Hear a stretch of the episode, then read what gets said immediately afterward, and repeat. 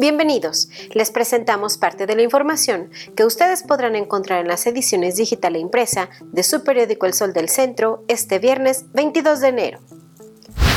Tras el anuncio oficial de posponer la organización de la Feria Nacional de San Marcos, representantes de la iniciativa privada reconocieron que la determinación tendrá efectos en lo económico, pero sería un acto de irresponsabilidad absoluta hacer la verbena bajo las condiciones epidemiológicas que prevalecen en la actualidad, reconoció Humberto Martínez Guerra, presidente estatal de la Canaco.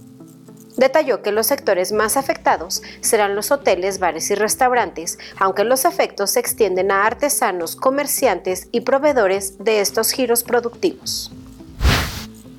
El hecho que el flamante presidente de los Estados Unidos de Norteamérica haya ordenado dentro de sus primeras acciones como inquilino de la Casa Blanca la suspensión inmediata de la construcción del muro fronterizo, así como del programa Quédate en México, deja ver una clara voluntad a favor de quienes buscan mejores condiciones para su familia, obligados por la pobreza y la violencia que padecen en sus países, según señaló el diputado local por Morena, Cuitláhuac Cardona Campos.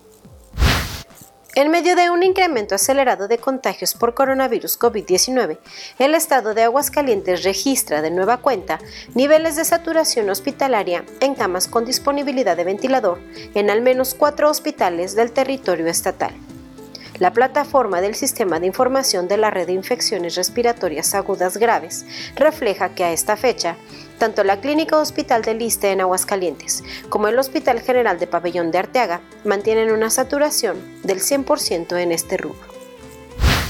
No solo hay que esperar en ocasiones varias horas para poder llenar un tanque de oxígeno medicinal, ahora también en algunas empresas instaladas en el estado hay que enfrentar la discriminación porque solo venden este gas a la persona que compruebe que es de Aguascalientes.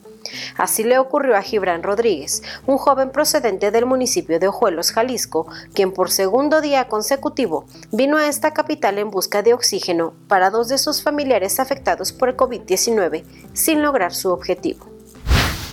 En los deportes, vuelve la actividad del deporte ráfaga en nuestra entidad de manera gradual, tras 10 meses de suspensión por la pandemia de COVID-19 y uno de los clubes que ya comenzó a prepararse para el arranque de la temporada es el de las Lobas de Aguascalientes, que durante la semana se presentaron en el gimnasio Hermanos Carrión para ponerse a tono físicamente.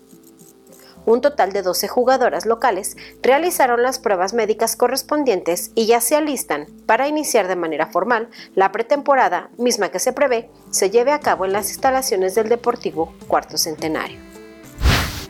En información policiaca. Oportuna fue la intervención por parte de los cuerpos de emergencia al rescatar a una mujer y un adolescente que se encontraban al interior de una casa que se había envuelto entre las llamas. Los hechos ocurrieron cerca de las 8.46 horas de este jueves en la calle Azalea de la colonia Las Flores, hasta donde llegaron elementos de la Coordinación Municipal de Protección Civil, policías municipales y paramédicos de la Cruz Roja para atender el llamado. La mujer de 58 años de edad, así como su nieta de 15 años, resultaron ilesas. Les invitamos a que consulten el detalle de esta y mucha más información en las ediciones digital e impresa de este viernes 22 de enero en su periódico El Sol del Centro.